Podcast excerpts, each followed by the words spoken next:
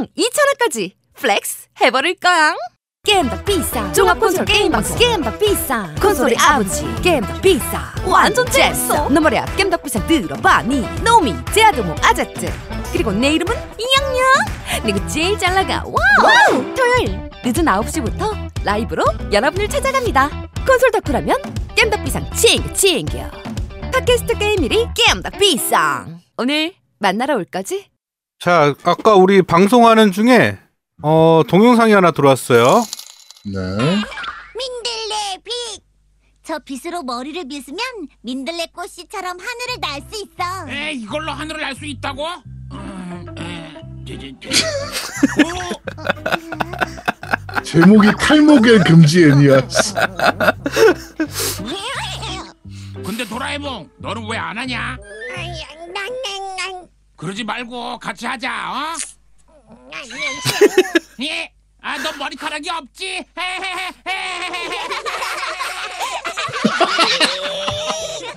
어 재밌네요. 뭐왜왜 왜 저게 왜 문제가 되지? 뭐 저는 전혀 왜 그런지 모르겠네요. 음 그렇습니다. 왜, 뭐 뭐가 문제지? 음. 하여튼 네. 고개 그 오른쪽으로 돌리지 마세요. 네, 아, 자꾸 저는 저거 하- 하면 바로 이- 따, 날아다닐 수 있습니다. 아니 아니 아제트 고개 오른쪽으로 돌리지 마시라고요. 아, 괜- 아, 괜찮아. 뒷머리 다 오른, 보여요 지금. 야 오른쪽이 아니고 왼쪽이야 그리고 됐어. 어, 왼쪽. 아, 네. 음. 가발이 좀 비, 이렇게 좀 이렇게 비스듬히 간 것 같아. 좀 제대로 써봐. 아, 아니, 어, 여러분들의 따뜻한 후원이 우리 아제트가 하이모를 할 수 있는 그 근본이 될 수 있으니까 네, 많은 후원 부탁드리도록 하겠습니다. 야, 넌 뒷 배경부터 좀 너도 좀 그렇게 좀좀 천으로 사 천으로. 아 근데 그 구겨져서 그러냐? 난 그거 잘 모르겠어. 난 그걸 안 사봐서. 꾸겨져서 그런 거야. 꾸겨져서. 아 구겨서 그런 거지. 음. 음. 자, 첫 번째 코너입니다. 뉴스를 씹어먹는 사람들. 와그작 와그작 와그작. 개판이네. 냠냠. 사람들. 냠냠냠냠. 자, 한 주간 있었던 다양한 어, 게임계 소식을 전달해드리는 뉴스를 씹어먹는 사람들 코너입니다. 첫 번째 소식입니다. 어, SIE의 마케팅 수장 어, 에릭 램펠과 제프 킬리가 인터뷰에서 어, PS5 예판을 막 갑자기 시작하진 않을 것이라는 음. 얘기를 했습니다. 야, 그거 당연한 거 아니야, 그런데? 나 이오스를 보고 그치. 나는 왜 이걸 왜 아, 이게 골랐을까? 트위터에서 어. 뭐 갑자기 막 이제 그런 루머들이 막 터졌었어요. 그 음. 이번 주에 한 대 막 이러면서 예판을 이번 주에 한 대 막 이렇게 막 루머가 막 터졌었거든요. 그러니까 그거에 대한 약간 어떻게 보면 해명 해명성이라고 보시면 될 것 같아요. 아, 우리는 그러니까 어, 미리 한다. 뭐 언제 한 하겠다. 미리 얘기하겠다. 음. 뭐 이런 내용이네, 그냥. 그렇죠, 어. 그렇죠, 그렇죠. 갑자기 하진 이게- 않겠다. 뭐. 네, 그러니까 국내에서는 이런 게 별로 없는데 해외 같은 경우에는 보통 일반적으로 게임도 마찬가지고 이런 하드웨어 같은 경우도 마찬가지고 소매점 차원에서 뭐 거의 1년 전에 뭐 6개월 전에 예약받는 음. 경우는 굉장히 흔하, 흔히 있단 말이에요. 그렇죠.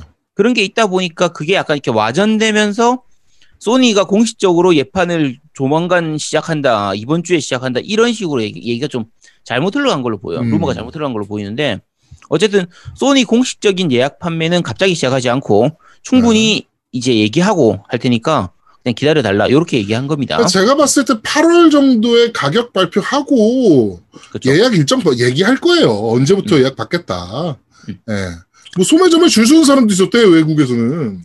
그러니까 소매점 같은 경우에는 이제 예판을 할 때 예상되는 가격보다 더 미리 좀 올려서 받고 예판을 하는 경우가 있어요. 나중에 그 다음에 그 차익은 환불해주고. 네, 그렇죠. 그런 네. 식으로 해서 하기 때문에 그런 경우가 종종 있거든요. 그건 뭐 해외 쪽에서는 꽤 흔한 일이라서 그런 네. 부분인데 그게 이제 넘어가면서 좀 이번에 이런 문제가 있었던 것 같습니다. 네. 자, 그러면서 이제 뭐, 어, 에릭 램펠 같은 경우는, 어, 저희는 모든 플레이스테이션 팬들을 사랑하고, 이 제품에 흥분되어 있다는 것에 대해서 굉장히 신난다라는 얘기를 했습니다. 뭐, 당연한 거죠. 뭐, 네. 그렇죠. 자기네 제품 좋다는데, 이렇게 좋아하는데, 아이씨, 막 꺼져! 이렇게 얘기할 사람이 어딨어. 아무도 없지. 네. 그렇습니다. 하여튼, 예판은 제가 봤을 때, 아까 말씀드렸듯이만 8월 정도에 뭐 음. 대략적으로 좀 얘기가 나오지 않을까, 뭐, 이렇게 생각이 좀 됩니다. 네. 자, 다음 소식입니다. 요거는 루머긴 한데요. 파크라이 6, 이번 신작이죠. 네. 4K는 Xbox 기종에만 지원된다라는 음. 루머가 좀 있습니다. 그러니까 네. 어, 그, 이제, 포스터가 떴는데, 음. preorder 포스터죠, Far Cry 6에. preorder 포스터가 떴는데, 그 밑에 이제 조그만 데를 확대해 보면, 4K Ultra HD on Xbox 1 X and Xbox Series X only. 라고 돼 있어요. 요게 약간 애매한 부분이 있는 게 네. 에곤 X하고 풀포를 비교했을 때는 뭐 풀포는 안 되고 에곤 X만 된다 이렇게 생각할 수도 있어요. 그건 그쵸. 그러려니 하는데 시리즈 X만 적혀 있고 플스 5가 없거든요. 음.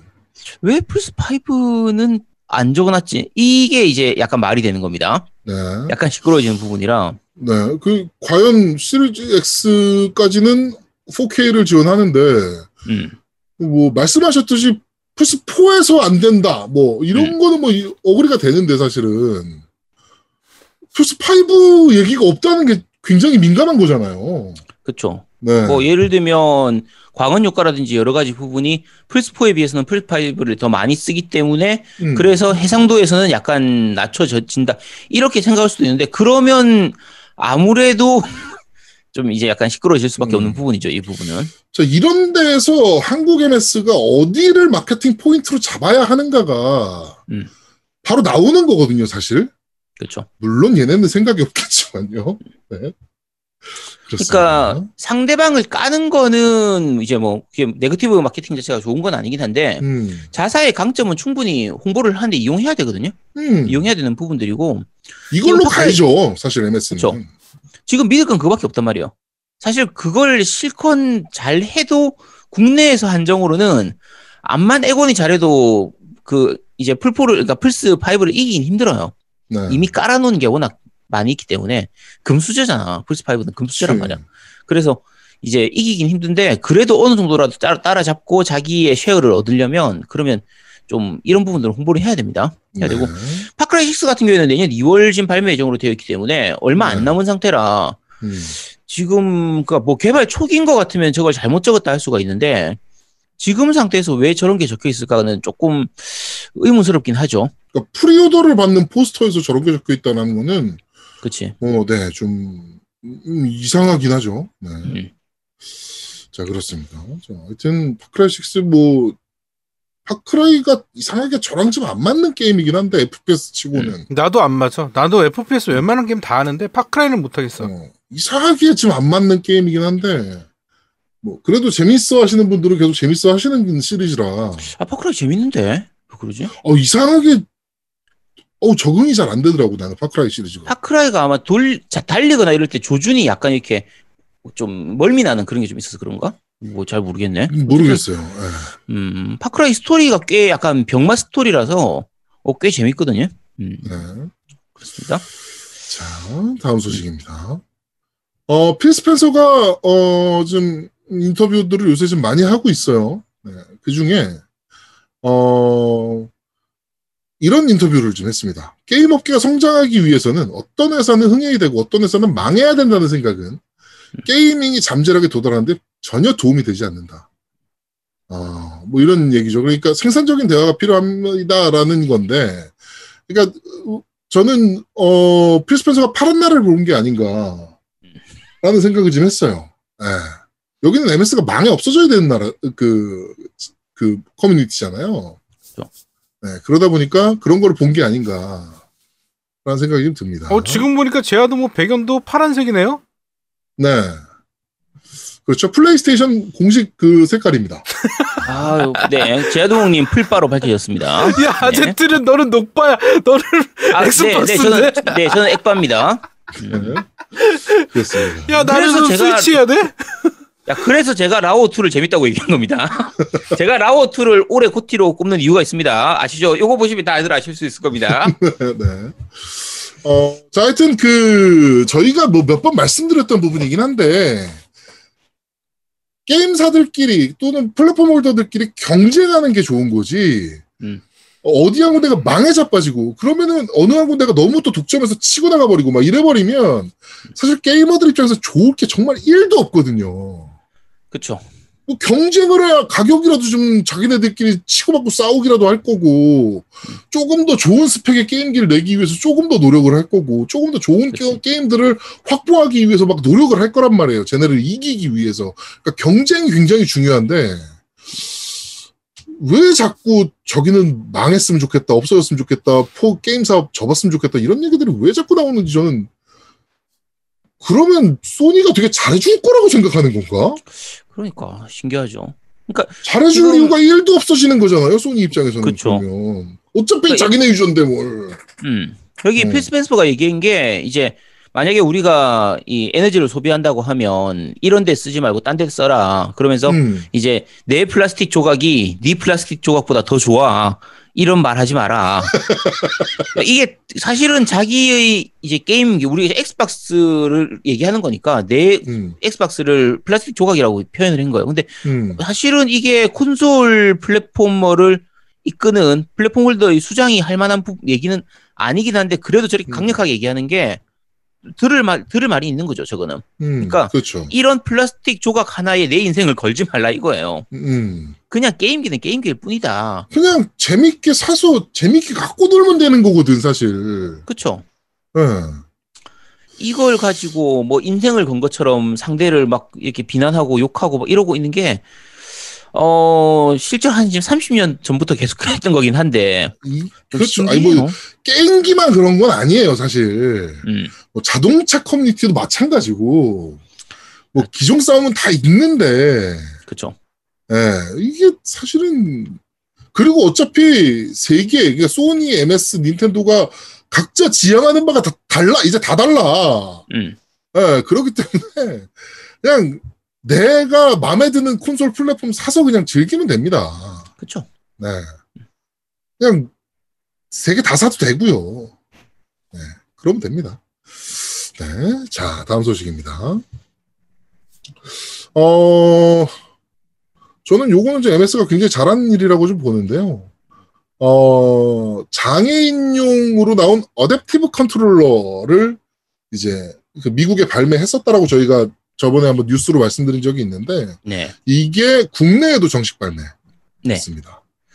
네. 야, 사실 이런 제품은 지난번에도 말씀드렸던 것 같은데, 그 돈은 안 돼요. 개발비는 훨씬 많이 들어가는 데 비해서 이게 판매량 자체는 한정적이기 때문에, 얼마나 팔리겠어 이게 사실. 네. 뭐 물론 이제 가격은 비쌉니다. 이게 13만 원, 14만 원 정도 했던 걸 기억하는데, 음. 그러니까 가격은 굉장히 비싸지만, 여- 이 안에 들어가는 기술이나 이런 게 저- 정말 세부적인 부분까지 다 설정을 할 수가 있도록 되어 있고, 외장 컨트롤러 다 연결할 수 있게 해놨고 또. 그렇죠. 그래서 네. 그리고 이게 장애인용 말 그대로 적응형 컨트롤러인데 어떤 장애일지 모르잖아. 그치. 손가락에만 문제가 있을 수도 있고 손 전체에 문제가 있을 수도 있고 손이 없을 수도 있는 거고 사실. 그쵸. 그리고 네. 뭐 발로 해야 될 수도 있고 뭘로 할 수도 있고 굉장히 다양한 게 존재하기 때문에 그런 부분들을 다 개별적으로 설정을 할 수가 있도록 자기한테 맞도록 하, 하도록 하기 위해서 이 패드 그 컨트롤 자체를 다양한 형태로 설정할 수 있도록 만들어져 있는 거거든요. 네. 그러면 이게 팔릴 게 얼마나 팔릴까? 개발비는 엄청 많이 들어갔을 텐데. 뭐 심지어 그러니까 심지어가 아니고 이제 그 제 친구가 음. 뭐제 옛날에 아제트한테 얘기한 적은 있는데 그 뇌혈관이 터지면서 이제 그 우측 네네. 마비가 왔어요. 네, 반신마비. 네. 근데 게임을 엄청나게 좋아하고 엑스박스를 엄청나게 많이 했던 애거든. 음, 어, 그, 그래가지고 사실 이걸 어떻게 구해줄 수 있지 않을까라고 이제 이제 뭐 좀 찾아보고 있었는데 이게 갑자기 출시된다 그래가지고 요거는 제가 하나 사서 그 친구한테 좀 네, 보내줄 생각입니다. 야 저러면 진짜 제아두목이 그 친구를 생각하는 거예요. 네, 요거 그러니까 그 친구가 게임을 너무 좋아하는 친구였어요. 그 심지어 믹서로 방송도 되게 오랫동안 했던 친구고 음, 게임회사 다니면서 게임을 검- 검- 정말 좋아하는 친구, 엑스박스를 정말 사랑하는 친구였단 말이야. 근데 어 제가 면회를 한번 갔, 갔었는데 이 코로나 터지기 전에 면회를 한번 갔었는데 내가 그냥 이제 좀 위로 차. 야 빨리 나와서 이제 다시 게임 같이 해야지. 음. 라고 얘기했는데 웃, 그냥 웃으면서 그러더라고. 이제 못해 알잖아. 라고 얘기하더라고. 음. 그게 이제 할- 너무 이- 가슴 아팠는데 이제 할 수 있다고 얘기해 주면 되겠네요. 예, 요거 하나 사서 보내줘야 될 것 같습니다. 네. 그리고 이게 꼭 장애인용으로 나오긴 했는데 굳이 장애인만 쓰지 않아도 될 것 같아요. 그러니까 저는 저희 그 막내 딸 일곱 살에를 한번 사줘서 이걸로 한번 시켜볼까 생각 중이거든요. 네. 그래고 그러니까 굳이 장애인용이 아니더라도 뭐 음. 활용 가치는 많을 것 같은 느낌이 들어요. 네. 네. 그러니까 사실 라오가 다른 걸 욕먹는 부분 때문에 그게 묻히긴 했는데 그 장애인이나 시각장애인이나 청각장애인 이런 부분에 대한 그 이제 옵션에서 그런 사람들도 플레이를 할 수 있도록 하는 세부적인 설정을 굉장히 많이 할 수가 있거든요. 음, 네. 그러니까 사실 그런 부분들은 칭찬해야 되는 부분입니다. 칭찬해야 되는 그쵸. 거고 이런 부분들 외에도 말 그대로 진짜 우리가 흔히 생각할 그러니까 자 비장애인들 입장에서 생각하기 힘든 부분들을 생각을 해서 만들어지는 여러 가지 개발되는 부분들은 그런 거는 뭐 정말 좋은 거죠. 그런 건 박수 네. 쳐줘야 되는 부분이고요. 이런 거는 MS가 정말 잘하고 있는 거라고 봅니다. 그렇죠. 네. 음. 자, 다음 소식입니다. 어, 시게이트에서 엑스박스 Velocity Storage Card 제품 사양과 출시 예정을 공지했습니다.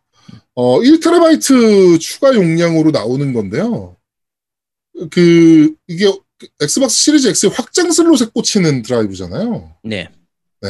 그래가지고, 어, 속도가 일반적인 USB에 연결한 SSD보다 굉장히 빠를 거다라고 이제 예상이 지금 되고 있는데, 음. 어, 가격이 얼마일지가 정말 좀 궁금합니다, 개인적으로. 그렇죠. 그러니까 지금 소니, 그러니까 플스 5도 마찬가지고요. 어, 엑스박스 시리즈 X도 마찬가지인데 기존의 그 엑원이나 이제 플스 4 같은 경우에는 일반적인 3.0 USB 3.0만 지원되는 음. 외장 하드면 외장 하드든 SSD든 다 사용할 수가 있었으니까 네. 뭐 가격적인 별- 그 문제가 별로 없었는데 플스 5도 마찬가지고 엑스박스 시리즈 X도 마찬가지고 이제 당분간은 전용 기기들을 써야 된단 말이에요. 그렇죠. 그러면 과연 저게 허- 가격이 얼마가 될까? 음. 어, 우리의 예전 추억에 PSP라든지 뭐 이런 거에서 그 예전에 말도 안 되는 미친 메모리 가격, 메모리 스틱. 네, 비타 이런 거에서 메모리 스틱이나 비타용 메모리 이런 거에서 진짜 말도 안 되는 가격을 받아 먹었던 그 추억이 아직도 있잖아요. 네. 있으니까 약간 불안하기도 하고 아 그래도 엑원은 그 정도까지는 아니겠지. 물론 이제. 그렇지. 그러니까 네. 360 시절에도 갑자기 엑스박스 로고 하나 바- 갖다 박고 나면은 가격이 두 배가 뛰는 그런 그렇죠. 이상한 짓이라든지 닌텐도 같은 경우에도 스위치용 SD 카드를 팔면서 닌텐도 공식 인증 이런 거 하고 나면 갑자기 일반적인 SD보다 가격이 확 올라가는 이런 걸 봤기 때문에 네. 조금 걱정은 되긴 합니다. 그러니까 지금 SSD가 얼마인가요? 1테라 정도 되는 게. 1테라 SSD 어. 기준으로 네. 한 일반적인 시게이트 SSD. 한 12만 원, 13만 원 정도 선? 외장 하드, 1테라가? 외장, 어, 외장 기준으로 해서 시게이트가 조금 음. 싼 편이었으니까 12, 13만 원 정도 했던 것 같은데 웬디가 보통 13, 14만 원 정도 했던 걸로 기억하거든요. 음, 아마 그쯤 되겠죠? 그렇군요. 네. 음. 하여튼 저는 한 30만 원대 보고 있는데. 저거는 NVMe니까 좀 가격이 더 비싸겠죠. 네. 어쨌든 일반적인 저거하고 조금 다르니까. 그런데다가 이제 30만 말 그대로 음. 저거잖아요. 엑스박스 시리즈 X로 커- 완전 customize 돼서 나오는 건 제품이잖아요. 에이, 그래도 1테라가 그 가격은 안 되지. 아, 난 30만 원 넘을 것 같아요. 35만 원 정도 아. 봅니다. 개인적으로. 아니야, 난 그렇게 안 봐. 한 20만 원 정도? 전 30만 원 정도 봅니다. 네. 음, 20만 원 넘어가면은 시장성 없다고 봅니다. 네. 야, 야, 우리 말 잘해야 돼. 알잖아. MS 다 듣는다니까. 네. 시게이트. 저는 아, 15만 원 정도 봅니다. 15만 저는 12만 원 봅니다. 12만 원. 자, 12만 원 봅니다. 12만 원. 그, 테라, 그, 메가바이트당, 그러니까 100메가당, 어, 만 원으로 계산해가지고요. 음. 어, 10만 원 정도 예상되고, MS의 custom, 그 엑스박스 시리즈 X의 custom 되는 비용 5만 원 정도 추가해서. 아니야, 이거. 100메가당 만 원? 네. 100메가당 만 원? 100, 100기가지, 100, 100, 아, 100기가, 100기가. 저- 예. 야, 미친 거 100메가당 만? 원이면 우리 돈 얼마나 해야 되죠? 야, 이거. 와. 야, 이거 살려면 집 팔아야 돼. 네. 하여튼, 자, 어째- 어, 그래 가지고 저는 15만 원 정도 봅니다. 네. 어, 안 돼요. 이거 대량 생산하는 데다가 박리다매로 네. 해야 되기 때문에 한 8만 원 봅니다. 자, 8만 원. 너 왜 이렇게 내려가? 야, 뭐 그렇게 던져놔야 돼. 이거 네. 지금 나오는 거 아니잖아. 내년에 나올 거니까 그때 되면은 SSD의 메모리 가격이 대량 이렇게 풀리면서 좀 네. 어, 치킨 게임 메모리 업계의 치킨 아, 게임 이거 내년에 나오는 거 아니에요. 올해 나와요. 아, 야, 마, 조용히 해. 조용히 해, 조용히. 해. 자, 5만 원 봅니다. 5만 원. 자, 아셨죠? 자, 5만 원. 자, 음. 15만 원 밑으로만 나오면 다행인 것 같아. 네, 그렇습니다. 음. 자, 다음 소식입니다. 엑스박스 원 X와 엑스박스 X, 아, S, All Digital Edition이 생산 종료됐습니다. 네. 네, ODD, 그 ODD 없는 버전이죠? 네. 그렇죠. ODD 없는 버전이 어, 일단 생산 종료됐고, 그 다음에 엑스박스 원 X도 역시나 생산 종료됐습니다. 요거는 당연한 부분이죠. 그러니까 액원 X 같은 경우에는 시리즈 X는 문제가 아닌데 이제 로카트로 예상되는 요 기기하고 그렇죠. 너무 겹치는 데다가 음, 상충되니까. 네 로카트보다 당연히 다, 이게 두 개가 있으면 무조건 로카트를 사게 될 거 아니에요? 음, 그러니까 이제 마소 쪽에서는 액원 X는 당연히 이제 단종시키고 재고를 다 소진시켜야 되는 상태라서 생산 네. 종료하는 게 당연한 부분이죠. 네. 이거는, 아, 근데 사실 플레이스테이션 쪽은 생, 산 중단 같은 거 잘 안 하잖아. 새 기계가 나와도 꽤 오랫동안 음, 유지하잖아요. 맞아. 계속 유지하던데. 그렇죠. 음. 네. 플스2 그거는 같은 시장이- 경우도 생산 종료한 지 사실은 몇 년 안 돼요. 플스2가. 그거는 시장이 달라서 그런 부분인데 네. 그거는 그 기기를 찾는 사람들이 있으니까 그거 거기서만 돌아가는 것도 있고 가격적인 부분에서도 아, 그렇지. 있으니까. 엑박은 하위 호환을 해주니까. 그치. 음, 그러니까 음. 필요가 없는 거지. 음, 그러니까 사실 뭐- 록하트가 있는데 굳이 엑원 X를 살 사람이 없잖아. 그치. 이 이유가 없지. 만약에 가격이 확 낮으면 차라리 예를 들면 록하트가 뭐 30만 원인데 X가 뭐 15만 원이다. 이러면은 모르겠지만 음. 아, 말 가격적인 메리트나 여러 15만 가지- 원도 비싸. 말 잘해, 너. 그래서 내 15만 원이라고 한 거야. 아, 그래?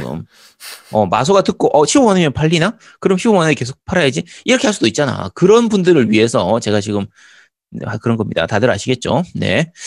자, 어쨌든 그렇게 할 수 있는데 록하트하고 많이 겹치는 부분이 있기 때문에 음, 지금 시기쯤에 단종을 하는 게 맞기는 맞죠.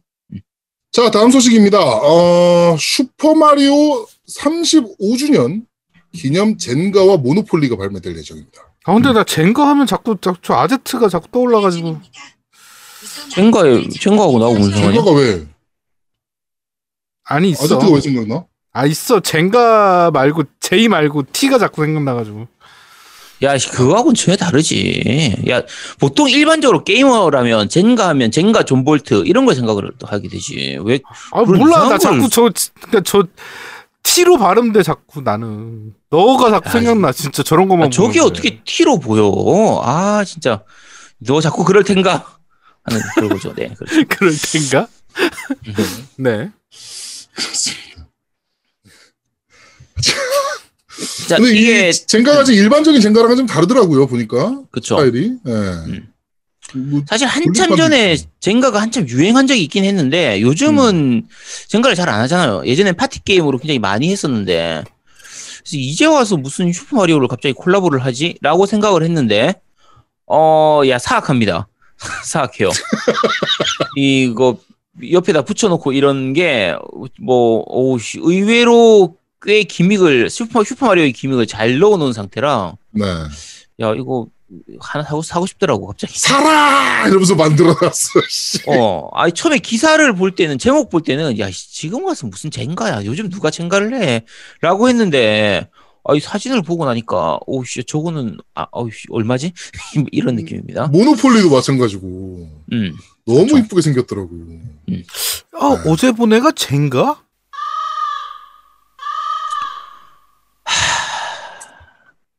그렇습니다. 여러분 우리 수준이 이 정도입니다. 죄송합니다. 제가 대신 사과드리겠습니다. 음. 하, 여름이니까 여름용 개그입니다. 여름용 맞춤 개그. 네. 알겠습니다. 자, 다음 소식입니다. 어, PS5 초기 생산량이 600만 대에서 900만 대로 생- 상향 조정됐다라고 합니다. 그렇죠. 네. 어, 2021년 3월 말까지 500만 대에서 600만 대 생산 이라고 하네요. 네. 뭐 2020년 말까지 1000만 대 생산 목표를 예상하고 있다라고 합니다. 그러니까 지금 대략 예상을 하면, 그러니까 지금 발표한 대로 하면 이렇게 됩니다. 그러니까 2020년 말까지 천만 대, 그 다음에 음, 2021년 3월 말까지 총 500만 600만 대 대. 정도니까 다 해서 1,500만 대 정도인데 음, 예전 거 예전 일반적인 콘솔 사이클을 기준으로 하면 저 정도 양이면 충분했습니다. 음. 근데 최근의 콘솔 시장이 커진 걸 감안했을 때 과연 저걸로 물량을 맞출 수 있을까 약간 좀 걱정이에요. 그러니까 우리나라에는 과연 초도 물량이 몇 퍼센트, 어, 몇 대나 배정될까? 그치. 플스4 때 보면, 플스4 때 생각하면 어마어마하게 부족했거든요. 음. 예, 어, 그래가지고 사시고 싶으신 분들이 정말 못 사신 분들도 많고, 그쵸. 그 끼어 네. 팔기가 되게 심했지 그때 초반에. 그렇긴 하죠. 예. 그러니까 그래서, 지- 예전에는 플스 1, 플스 2 요 시절 때는 보통 전 세계 동시 발매를 안 하고 순차 발매를 했습니다. 음, 그래서 물량이 초기 물량이 적더라도 크게 문제가 없었거든요. 없었는데 지금 플스 5도 마찬가지고 에곤도 마찬가지고 가능한 한 글로벌 동시 발매를 지금 생각을 하고 있는 상태니까 네. 그렇게 동시 발매를 한다고 쳤을 때는 저 물량이면 부족해요, 조금. 그러니까 물론 음. 이제 생각보다 인기가 없고 가격이 너무 비싸가지고 안 팔리면 차라리 다행인데 네. 만약에 우리가 예상하는 가격 정도 수준이라고 하면 아, 저 물량이면 우리 국내에서는 초기에 조금 구하기 힘들지 않을까 좀 네. 걱정스럽기도 합니다. 네. 어, 저희 그 굿즈 만드시는 분 있으시잖아요. 네네. 네, 저희 굿즈 만드시는 분. 네. 네. 이랑 저랑 지금 얘기해서 음. 엑스박스 시리즈 X와 플레이스테이션 5를 거치할 수 있는 스탠드, 네네. 목재 스탠드를 제작하면 어떨까. 지금 네네. 사실은 있어요. 여기 보시면 요거 있잖아요 지금 이 이거 네. 나무. 그분이 만들어 준 거예요. 제가 그 네. 디자인 해가 안 해가지고 음. 그분이 진짜 만들어 준 겁니다. 아 튼튼해요. 좋아요. 네. 어, 그분이랑 지금 얘기를 하고 있어요. 그, 그니까 사실 게임기가 새로 나오고 하면은 거치하는데 좀 문제점이 좀 있잖아요. 그쵸. 그래가지고 좀 편하게 거치하실 수 있게, 그다음에 열도 좀 잘 위쪽으로 좀 뺄 수 있게, 음. 어 이렇게 지금 얘기를 지금 하고 있는 상황입니다. 그러니까 혹시나 제작이 되면 많이들 구입해 주십시오. 네. 사실은 저희가 그 저하고 얘기할 때도 그 CD 보관하는 그런 장식장 음. 같은 거, CD 장하고. 이런 것도 다 얘기를 했었는데 이걸 많이 말씀드리기가 힘든 것 중에 하나가 이게 다 수공으로 수작업으로 하는 거예요. 말 그렇죠. 그대로 수제로 만든 공장에 생산하고 대량 생산할 수 있는 게 아니라 일일이 하나하나씩 그 말 그대로 그 원목 하나하나를 다 직접 그 갈고 가공해서 예. 마감하고 다 한 다음에 만드는 거다 보니까 정말 손이 많이 가거든요. 네. 과거엔 저걸 얼마를 받아야 그, 그런 부분들이 있어. 인건비가 워낙 많이 들어가는 네. 작업이라서 그래서 바로 말씀드리기 힘든데 나중에 어느 정도 만약에 안이 좀 되면 다시 네. 공지를 좀 하겠습니다. 네. 자, 다음 소식입니다. 어, 닌텐도와 레고가 씨, 미쳤습니다. 이 개새끼들 진짜. 야, 씨, 돈에 눈이 멀어가지고 아, 레고 NES를 공식 발표하고 발매일까지 공개했고 한국의 정식 발매도 결정이 됐습니다. 아니 레고 슈퍼 마리오만 해도 그냥 그러려니 아. 하는데 야 이거는 아 너무하잖아. 그치 네, 레고 NES입니다. NES. 레고 야 이걸 NES 가 누가 사? 아 진짜 씨 8월 1일에 발매 예정입니다. 와, 진짜 악, 악랄한 새끼들, 진짜. 네. 저게 레버를 이렇게 돌리는 방식이더라고. 그렇죠. 그러니까 어, 시- 지- 딱 기본적으로 NES입니다. 옛날 그 북미판 그 닌텐도 네. 그 패밀리 시스템인데 패미컴인데 거기에다가 이제 TV까지 옛날 구형 TV 모형 부분까지 들어 있고 안에 슈퍼 마리오를 즐기는 그 부분이 레고까지 다 들어 있는데 슈퍼 마리오 즐기는 것도 한 장면으로만 되는 게 아니라 여러 가지 장면을 내가 만들 수가 있어요. 넣을 그렇죠. 수가 네. 있어요. 그래서 어떤 화면을 내 원하는 대로 꾸밀 수 있는 이런 부분들이 있다 보니까 그렇지 플로시기님이 이렇게 얘기했는데 와 이런 거에 아무런 감흥, 감흥도 못 느끼는 비덕후라서 참 다행이네요라고 했는데 나도 같아요. 나도 이거 별로 흥미가 안 생겨 나는. 아, 네. 네, 저도 그렇게 생각합니다. 저 저런 걸 누가 삽니까? 저런 건 덕후나 사는 거겠지. 가격이 29만 9,900원입니다. 뭐라고? 아, 물론 이제 그 레고 시리즈 중에서 이게 조각이 좀 큰 많은 편이에요. 2천 조각 네. 넘는 블럭이 많은 편이죠. 네. 네, 블럭이 많은 편인데 블럭 많은 걸 감안해도 조금 비싼 편이긴 합니다. 이게 7만 번대거든요. 레고 아는 분들은 다들 아실 거예요. 7만 번대는 기본적으로 레고 중에서는 좀 high quality이기 때문에 어 씨, 인정을 해 아, 인정을 해줘야 되나? 근데 아, 레고가 옛날에는 막 저런 거 있었잖아요. 레고 테크, 레테크 막 이런 얘기 지금은 했었잖아요. 안 돼요. 지금은 지금은 그게 안 돼요. 왜냐면 네. 얘네가 그 rare한 제품들을 다시 재판하기 시작했어. 그 부분보다 예전에는 한정 생산을 했었어요.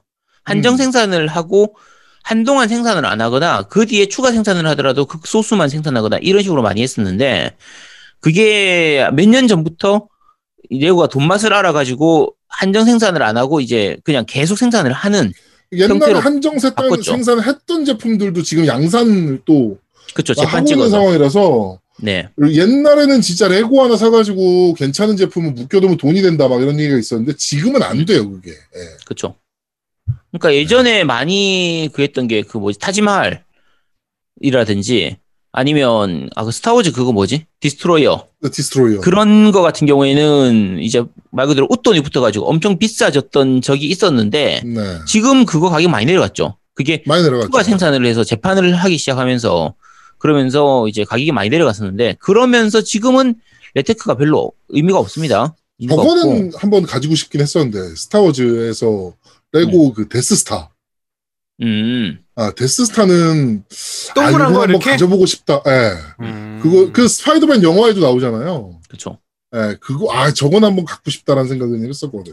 근데 저쪽 계열들 같은 경우에는 내부까지 다 구현이 잘 돼 있어가지고 네, 진짜 좀 욕심 나긴 합니다 사실. 네. 근데 야 씨, 이거 악랄한 레, 새끼들. 네 레고 NES는 음, 네 그렇다고 합니다. 음. 네. 아 이거 좀 안 팔려가지고 덤핑 좀 됐으면 좋겠네. 씨. 그럴 리가 없잖아. 네. 자, 다음 소식입니다.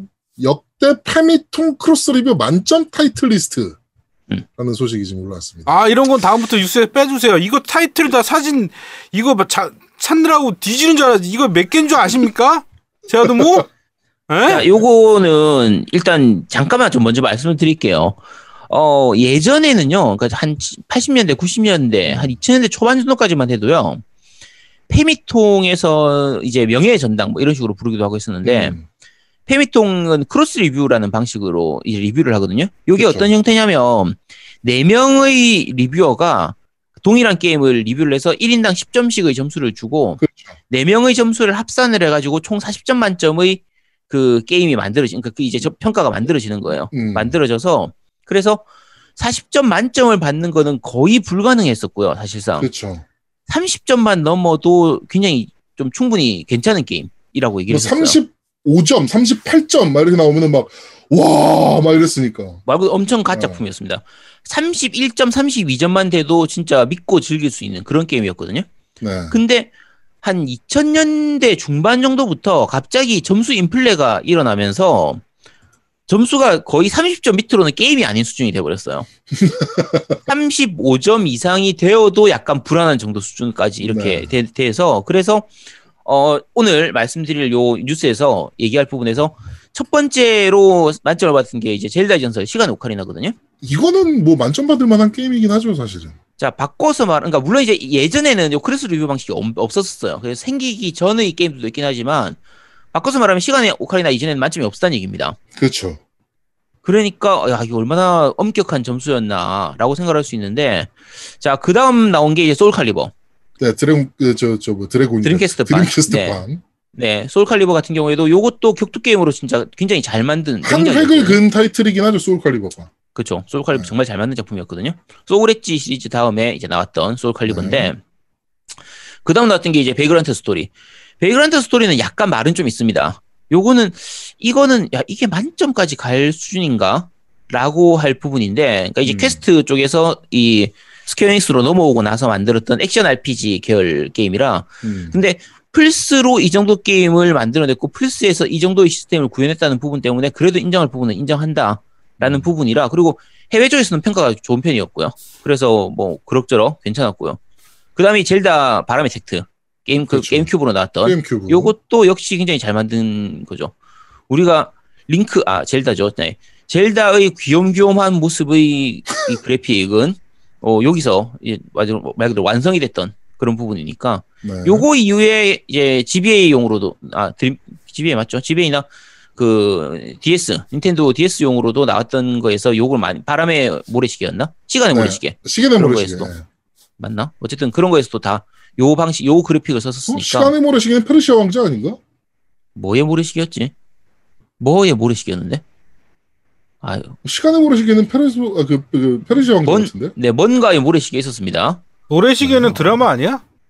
아니야, 그거는, 야, 그 SBS 너무 오래됐잖아. 야, 나 지금 떨고 있니? 하는 그거 아니야. 아닌가? 맞나? 자, 어쨌든, 그, 네. 그런 게임들이 있었는데, 자, 그리고, 아, 몽환의 모래시계. 아, 네, 감사합니다. 음, 몽환의 네. 모래시계군요. 그 다음에 무슨 기차 나오는 것도 있었는데, 아, 기억이 안 나. 오래됐어. 제가 요즘 기억이 가물가물합니다. 자, 그 다음에 닌텐도 DS용으로 나왔던 닌텐도 독스. 독스. 이것도 약간 혁명적인 게임이긴 했죠, 사실은. 그쵸. 그러니까 네. 닌텐도 독스 같은 경우에는 사실, 야, 이게 게임이야? 라고 할 수도 있지만, 이게 일으킨 그 라이트 유저에 퍼지는 건 어마무시했죠. 그렇죠. 요게 유행을 하면서 휴대폰마다 삼성 갤럭시, 그 당시에 갤럭시가 아니었지. 폰, 애니폰, 애니콜 이런 거에 다 이 개 한 마리씩 키우는 네. 그런 걸 일으켰으니까. 사실 다마고치가 유행했던 때잖아.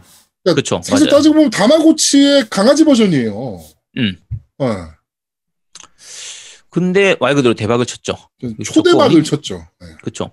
닌텐도 독스 같은 경우는 사실은 어떤 의미에서는 사악했던 게 이게 각 카트리지별로 이제 견종이 서로 다르게 들어가잖아요. 그렇죠, 그렇죠. 다양하게 들어갔던 부분들이 있다 보니까 지금은 많이 없어지긴 했죠. 지금 그 스위치용으로도 닌텐도 독스는 아니고 다른 작품이 나온 게 있습니다.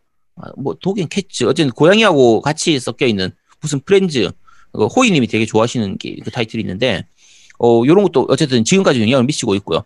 그다음에 플스2로 나왔던 파이널 판타지 12탄 음. 이건 역시 말은 많지만 이 근데 얘는 사실 만점 받기는 조금 그렇지 않나?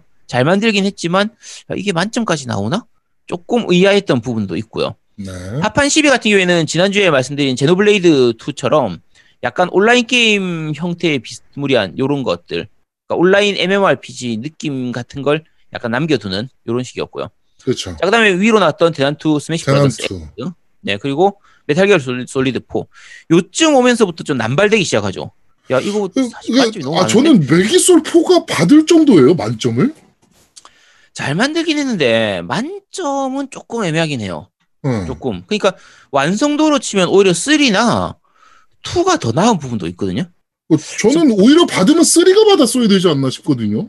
그렇죠. 그래서 4가 만점까지 받을 수준인가? 이거는 조금 조금 애매하긴 합니다. 애매하긴 한 부분이고 이제 더 논란이 됐던 것 중에 하나는 이제 사람들이 무슨 게임인지도 모르는 428. Wii용으로 Wii용으로 나왔던 400 428 봉쇄된 시부야에서라는 이거 게임인데 무슨 게임이에요? 이거 실사 일본식 어드벤처 게임 같은 거라고 생각하시면 돼요. 네. 그래서 게임 자체는 괜찮습니다. 국내에서는 어차피 이게 한글화도 안 되었고 뭐 그렇 좀 어쨌든 이렇게 그 생각 사운드 노벨 같은 계열 그런 게임인데 춘소프트 스타일의 그 특유의 재미가 있어. 그저 뭐지? 아 이름 뭐야? 무슨 카마이타치의 밤이라든지 뭐 마치 이런 게임들. 그러니까 음. 요 춘소프트에서 항상 계속 나오던 그 일본식 어드벤처 실사를 약간 활용한 어드벤처 게임으로 그 내려오던 게 있어요. 그래서 꽤 잘 만든 게임이긴 한데 마찬가지로 아까 말씀드린 것처럼 이게 만점까지 될 수준인가? 이거는 좀 의아하죠. 근데 게임 되게 좋은가 봐. 일본 게임 대상 2008년 대상 아니야? 아 그러니까 게임 자체는 잘 만들었다니까. 잘 만들긴 했는데 마, 만점 아까 말했지만 만점까지 갈 만한가? 이거는 조금 애매한 거예요. 음. 애매한 부분이. 그리고 국내에서는 사실 아까 말씀드린 것처럼 한글화가 안 됐기 때문에 그렇죠. 어차피 즐기신 분들은 많이 없기도 하고 이게 사운드 노벨 방식이라서 그 일본어를 모르면 아예 즐길 수가 없거든요. 음. 그래서 좀 국내에서는 잘 모르시는 분이 많으실 테고요. 어쨌든 근데 계속 계속 즐겨 오던 이 시리즈를 좀 즐겨 오던 분들은 뭐 아마 하셨을 겁니다. 네. 그리고 말씀 것처럼 잘 만들긴 했는데 장르상 만점 받기는 조금 애매한 부분이 있고요. 자 그다음에 드래곤 퀘스트 9 음. 요것도 마찬가지죠. 근데 그래도 드래곤 퀘스트 시리즈 중에서는 어느 정도 약간 변화를 일으켜냈던 게임이기 때문에 닌텐도 DS로 나오면서 야 이게 드래곤 퀘스트 본 넘버링이 왜 이걸로 나왔지 싶은 그랬는데 어쨌든 게임은 꽤 성공했고요. 판매량도 네. 굉장히 좋았고 DS가 성공했었으니까 그리고 그쵸. 뒤에 추가 퀘스트 이런 것들을 DLC로 더 넣는 거를 보여주면서 어, 1년 뒤까지도 해자스러운 그런 모습을 보여줬었죠. 음. 괜찮긴 했고요. 자, 그 다음에 Wii로 나왔던 몬스터 헌터 3. 트라이죠, 트라이. 네, 이게 왜 만점이야, 씨. 이거 수중전 들어가면서 바보 됐던 게임이거든요. 네. 그래서 차라리 모넌 2를 안 하고 왜 또 모넌 3야? 그리고 사실 모넌 PSP 버전 있잖아요. 네, 포터블 네. 몬스터 헌터 포터블 그게 네. 훨씬 좋지 않았나요 게임은? 그렇게 볼 수가 있죠. 그게 더 성공했다고 볼 수도 있고. 어. 좀 그런데 그러니까 모넌 2는 망했는데 모넌 2가 예 모넌 도스라고 하죠. 2는 망했지만 포터블 2G 뭐 이런 것들은 그래도 괜찮았었거든요. 그렇죠. 그래서 어 그거에 비해서 트라이는 오히려 약간 나쁘진 않았지만 음. 약간은 좀 애매했던 포지션이었는데 그래도 만점은 받았고요. 그 다음에 엑스박스 360으로 나왔던 베요네타. 베요네타. 베요네타는 만점 줘도 됩니다. 베요네타는 만점 줘도 돼요. 지금 해도 재밌으니까. 네. 자 그 다음에 뉴 슈퍼 마리오 브라더스 위 이건 위판이 인정. 굉장히 많죠. 위판이 그 저기 많아요. 그리고 메탈기어 솔리드 피스워커 PSP로 나왔던 거. 네. 아, 이거는 만점 주기는 애매한데 굉장히 잘 만든 작품이긴 한데 이것도 만점 주기는 조금 약간 애매했죠. 애매했던 부분이고 그리고 포켓몬스터 블랙 앤 화이트, 그러니까 블랙하고 화이트 버전이 이것도 네. 만점 받았는데 포켓몬 시리즈 최초로 만점을 받은 거죠. 근데 지금 보면 단점들도 많이 있거든요. 약간 불편한 부분도 있긴 한데 당시 기준으로는 좀 변화된 부분들도 많이 있었으니까 네. 이것도 뭐 그냥 의아하긴 하지만 넘어가고 젤다 전설 스카이워드 소드도 만점을 받았습니다. 네. 이것도 사실 의아합니다. 차라리 그 전작인 황혼의 프린세스 개인적으로는 황혼의 프린세스로 받으면 몰라도 왜그 스카이워드 소드가 오히려 더 떨어지는 것 같은데? 이- 그러니까 아, 말씀드린 것처럼 이 작품 하나로만 보면 괜찮은데 얘가 받으면 그 앞에 걔는 뭐였지? 이런 부분들로 좀 의아한 게 되는 거죠. 자, 그다음에 스카이림 엘더 인정. 스크롤 5 네. 스카이림 받았었고 자 가장 논란이 많은 작품 중에 하나 파이널 판타지 13-2 네. 13-2. 네, 13 아니고요. 13-2입니다. 13-2. 어, 해보신 분들은 다들 아시겠지만 해보고 나면 이거 시- 어, 단점이 굉장히 많습니다. 이게 어떻게 봐도 싶은 수준이거든요. 제가 파이널 판타지를 좋아하긴 하지만 13-2는 진짜 이상합니다. 네. 13-2는 만점 받을 게임이 아니거든요. 음. 제가 점수 매긴다고 하면 90점, 92점 정도? 그 사이쯤 될 거예요. 어, 그래도 높긴 하네요. 네. 그 다음에 3D에서 나왔던 신광신화 파르테나이 거울. 하... 네, 이제 넘어갑시다. 왜 이거 무슨 게임입니까? 어, 너무, 너무. 이거는, 야, 이거, 이거 왜 이래지? 아니, 제가 사실 점수를 되게 후하게 주는 편이긴 하거든요. 근데, 여기서부터 이 게임들은 진짜 좀 이상하긴 합니다. 자, 그 다음에, 네. 용과 같이 5, 꿈을 이룬 자. 요것도 음. 용과 같이 중에서는 굉장히 잘 만든 편이긴 해요. 음. 그러니까 여러 가지 캐릭터들의 다양한 모습을 보여주면서 그게 엮였을 때 완성되는 모습들 그리고 각 캐릭터별로 다른 게임들을 즐길 수 있기 때문에 잘 만든 작품이긴 한데 마찬가지로 용과 같이 시리즈 중에서 이게 최고냐라고 말하면 조금 애매하긴 하거든요. 그러니까 다른 시리즈, 시리즈들하고 비교를 했을 때 어, 이 얘가 굳이 만점 이런 느낌이 좀 있는 거고요. 자, 제일 말이 많았던 이 그 패미통의 크로스 리뷰 자체를 박살내 버렸던 게임 플스3로 나왔던 죠죠의 기묘한 모험 올스타 배틀 흔히 조보따리라고 부르는 건데 요거는 약간 이해를 좀 해줘야 되는 부분도 있어요. 이게 뭐냐면 죠죠의 기묘한 모험 같은 경우에 이 리뷰어들이 리뷰를 할 때 온라인 배틀을 할 수가 없는 상태였습니다. 왜냐면 온라인 서버를 안 열었을 거기 때문에 아마 그리고 음. 대부분 일본 쪽에서 이 게임 쪽 이 리뷰를 하는 덕후들 같은 경우에는 아무래도 조조를 좀 좋아하는 경우가 많아요. 아 근데 온라인이 안 열렸는데 리뷰가 됩니까 그러면? 그러니까 그걸 감안하고 그냥 점수를 준 거지. 배틀 자, 그래서-? 조조를 엄청 좋아하는데 조조의 이제 여러 가지 기술 연출이라든지 이런 것들을 잘 구현했다는 것만으로 점수를 좋게 줬는데 문제는 만점 줄 만큼은 아니라는 거지. 그러니까 음. 한 35점 정도 줬다고 하면은 그냥 그러려니 할 수도 있는데, 그러니까 조조 자체가 워낙 인기가 좋은 작품이고 조조를 게임화시킨 걸로는 그럭저럭 괜찮은 작품이기 때문에 점수를 줄 수도 있는데, 근데 여러 가지 단점들이 많이 있었어요. 자, 음. 뒤에 가서는 얘기를 했었어요. 그러니까, 어, 아직 패치가 덜 된 부분이 있기 때문에 패치가 될 걸 감안하고 점수를 준 게 아닐까.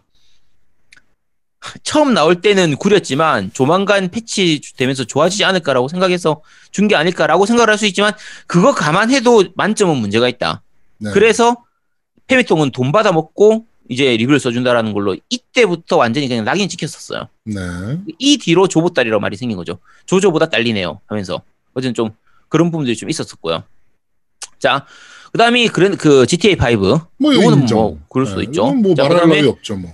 메탈 기어 솔리드 5 팬텀 페인 말은 많지만 어, 어차피 four도 준 마당에 음. 5에서 못줄 이유가 없잖아요. 그죠? 어차피 four도 줬는데 뭐 five를 못. 주겠냐 뭐 이런 거야. 어, four도, 야, four보다 5가 나아. 그러니까 four를 어. 이미 줬는데 5를 안 주면 어. 그것도 이상하잖아. 자, 네. 그죠? 자, 젤다의 전설 브레스 오브 더 와일드. 얘안 뭐. 줬으면 진짜 욕먹습니다. 어, 이거는 말도 안 되고. 예. 네, 얘는 안 주면 안 되는 작품이에요. 그렇죠. 자, 그 다음에 드래곤 퀘스트 11탄. 아, 9탄을 줬으니까 관성의 법칙에 의해서 11탄도 줬습니다. 그럼 10탄은 왜 안 줬어? 10탄 온라인이니까. 아. 네, 온라인이니까 뺐고요. 네, 그랬었고.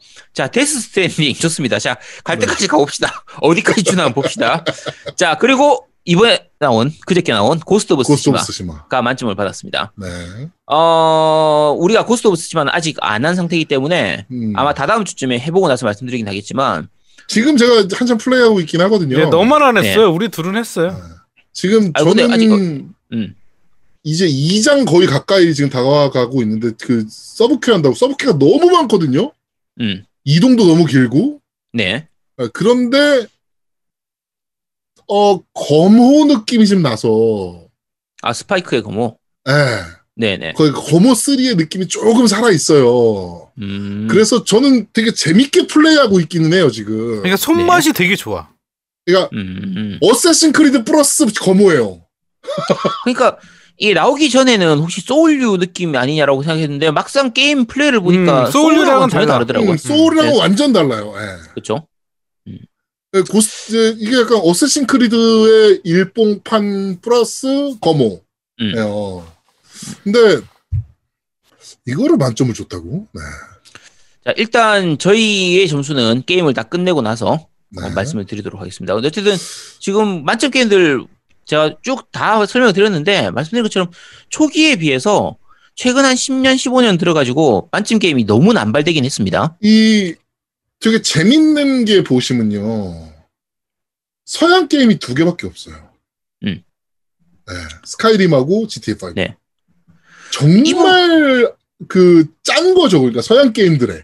근데 이 부분은 그 이제 패미통의 크로스 리뷰 시스템을 생각을 하면 그러려니 합니다. 그러니까 패미통 크로스 리뷰는 네 아까 말씀드린 것처럼 네 명의 리뷰어가 각자 점수를 주고 왜 이 점수를 줬는지를 짧게 적어둬요. 네, 코멘트를 하니까. 네, 코멘트를 적거든요. 그래서 왜 이 점수를 줬는지에 대한 걸 짧게 적는데 그런 부분들을 다 보거나 그리고 누가 이 점수를 줬는지를 다 볼 수가 있거든요. 그러면 음. 페미통을 좀 계속 보던 사람들은 이 사람의 취향이 어떤 취향이다라는 걸 어느 정도 이해를 하면서 볼 수가 있어요. 음. 자, 이게 어 지난 아까 그랬던 외제적 관점입니다. 외제적 관점. 문학을 이해하는 외제적 관점인데 그 부분을 보고 보면은 이해를 할 수가 있는데 전체적으로 페미통의 리, 그 리뷰어들이 좀 일본 게임, 일본 콘솔 게임을 좋아하는 그 그쪽 취향이에요. 음. 그러니까 어 서양 쪽 게임은 취향이 안 맞을 수밖에 없죠. 음, 그런 겁니다. 그렇습니다. 저는 리스트 보면서 제일 충격적이었던 게 그거예요. 그러니까 야, 서양 게임이 두 개밖에 없다고? 뭐 이런 생각이 좀 들더라고. 뭐, 취- 뭐 네. 취향이 그런 거예요, 취향이. 자, 어, 다음부터 이거- 이런 뉴스는 가급적 좀 상가해 주세요. 이거 다 일일이 이미지 만들어 뒤지는 것 같았습니다. 네, 하지 네. 마세요. 네. 네. 네, 수고 많으셨습니다. 알겠습니다. 자, 어, 다음 소식입니다. 마지막 소식인데요. 필 스펜서가 또 얘기를 좀 했습니다. 어, 다음 몇 년 동안은 엑스박스 시리즈 X용 자사 독점 게임은 없을 것이다. 요거 자, 잘 읽으셔야 됩니다. 잘 네. 읽으셔야 돼요. 그러니까 엑스박스 시리즈 X로 우리 독점 게임 안 내겠다 이 얘기가 아니고 네. 우리가 게임을 내면 엑스박스 시리즈 X하고 엑원 X에서 다 돌아갈 거다 이 얘기입니다. 다 그쪽으로도 다 플레이할 수 있을 거야, 니네. 걱정하지 마. 시리즈 X 굳이 안 사도 돼. 할 수 있어. 뭐 이런 느낌이죠. 네. 야 시리즈 X 팔아야지. 야 너 안 사도 된다고 하면 어떡해. 아 너 지금 야 너 지금 파, 옆에 뒤에 파란색 해가지고 너 풀 빨아서 졌다이 소리를 하고 있네. 자 여러분 사셔야 됩니다. 시리즈 X 사셔야 돼요. 자 엑빠가 하는 말입니다. 네. 음. 하여튼 그니까 그 후세대 기기 이전 세대 기기들을 좀 버리고 가지 않겠다라는 얘기잖아요. 그렇죠. 그리고 네. 플러스 PC로도 내놓는 부분이 많을 것이다. 음. 라는 부분이고요. 그러니까 지금 엑원 그 엑스박스 쪽 같은 경우에는 어 PC 게임 패스를 하면서 PC 게임 패스의 게임이 생각보다 굉장히 많이 나옵니다. 음, 음, 정말 많이 많아요. 나오고 있거든요. 네. 그래서 얼티밋 게임 패스 얼티밋 쓰시는 분들은 야 이런 것까지 다 있었어. 어, 이것도 있었어. 이런 게임들 굉장히 많, 많거든요. 네. 네. 그러니까 말씀드린 것처럼 어, 지금 필 스펜서 같은 경우에는 시리즈 X를 성공시키겠다라기보다 이 에곤 플랫폼 전체적인 걸 성공시키겠다는 그런 마인드예요. 그러니까 마인드 자체가 다릅니다. 음. 플랫폼을 생각하는 그 개념 자체가 다른 부분이라서 그러니까 아까 얘기했듯이 그 3사, 콘솔 3사가 음. 추구하는 방향이 다 달라요, 이제는. 그렇죠. 예. 그러니까 소니는 완벽히 게임기만을 위한 거실 점령. 이게 기존의- 목표고. 네, 기본의 기존의 일반적인 콘솔 그렇죠, 콘솔 시장. 거죠. 네. 예, 그리고 닌텐도는 뭐 아예 원래 독자 노선이었고 얘네는 음. 예, 우리는 스펙이고 나발이고 필요 없어 우리는 게임으로 승부한다 음. 어, 뭐 이런 노선을 완전 구축했고 얘네는 이제 구독을 포함한 올 엔터테인먼트 시스템을 씨바다 우리가 먹을 거야 뭐 약간 이런 느낌이라 완전 달라요 방향성 자체가 그렇죠. 예. 자 어, 그래도 독점 게임이 좀 있긴 해야 될 건데 나중에는 나오겠죠. 나중에는 네. 나올 텐데 어쨌든 당분간은 없을 것이다. 라는 겁니다. 네. 자, 이번 주 뉴스를 씹어먹는 사람들은 여기까지 진행하도록 하겠습니다.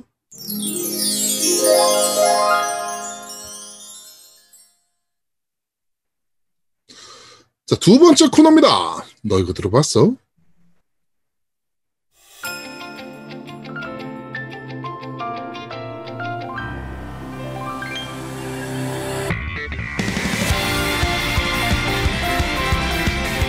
자, 어, 지금 나오는 곡은 Sword Art Online Alicization Lycoris의 오프닝 영상입니다. わけじゃないから進むべ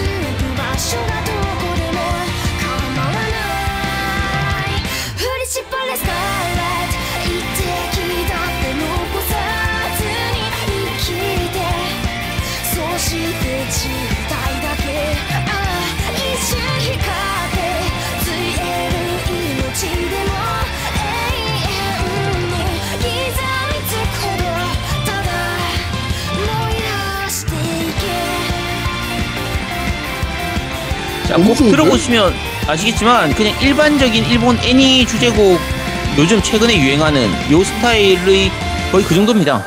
그리고 어, Sword Art Online 자체가 어차피 애니 그러니까 라이트, 라이트 노벨에서 시작했으니까 애니 기반의 작품이라서 거의 그 정도 느낌을 따르고 있고요. 특출할 건 없죠. 특출할 건 없고 저 창법이 약간 독특한데 저게 도쿄 구울이라든지 이런 그 애니메이션 주제곡에서 많이 쓰거든요. 약간 쥐어짜는 듯한 저건데 개인적으로는 별로 좋아하진 않는 창법인데 음, 요즘 많이 들리더라고요. 일본 애니메이션 뭐, 오프닝에서. 일본 팝, J-pop에서도 많이 듣던 곡, 그, 보컬 스타일 같은데. 그쵸. 저런 네, 스타일. 요새, 요새 아, 근데. 예. 나는 저런 스타일 좋아하는데 저런 네, 좀, 그리고 취향이죠. 네. 음, 음. 호소력이 좀 짙죠. 네. 그쵸. 음. 약간 이렇게 울, 약간 울먹울먹하는 느낌이라고 해야 되나? 쥐어 짜는 그렇죠. 느낌. 약간, 뭔가. 그, 막, 상대 쥐어 짜는 느낌. 예. 약간 간절함을 보여주는 이런 부분들을 좀 있으니까, 어, 그러면 내용이 저런 내용인가?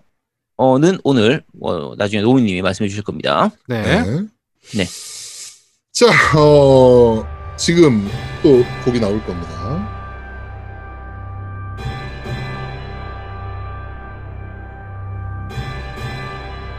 자, 지금 나오는 곡은 소다 톨라인 엘리시에이션 어, 리코리스의 엔딩 곡입니다.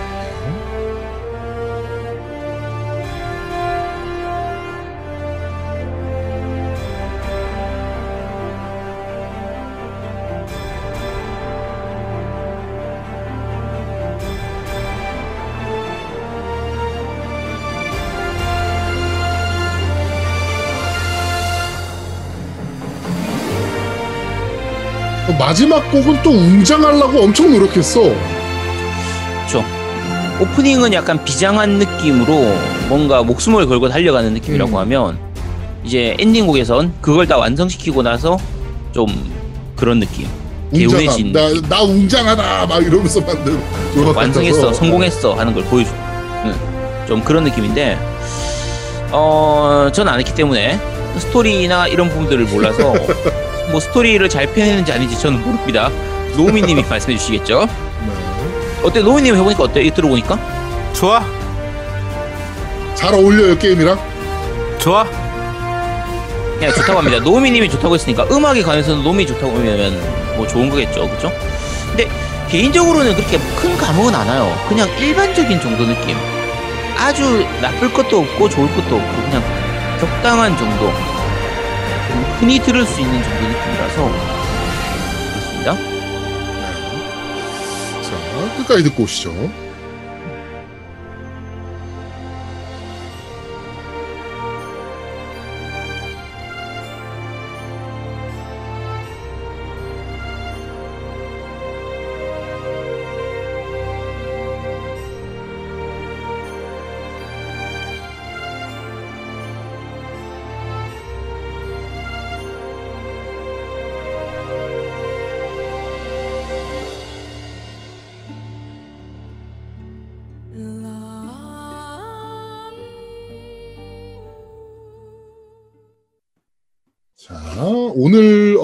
어, 너 이거 들어봤어는 이따 노우미가 겁나 깔 게임.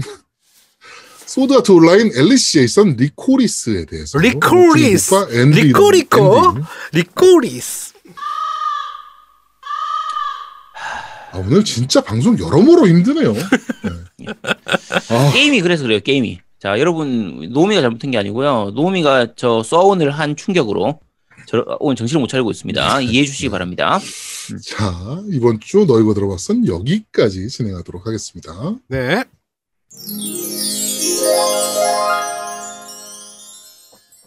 자, 저희는 잠시 쉬고 3부에서 여러분들을 찾도록 하겠습니다. 뿅! 뿅뿅뿅. 뾰로롱.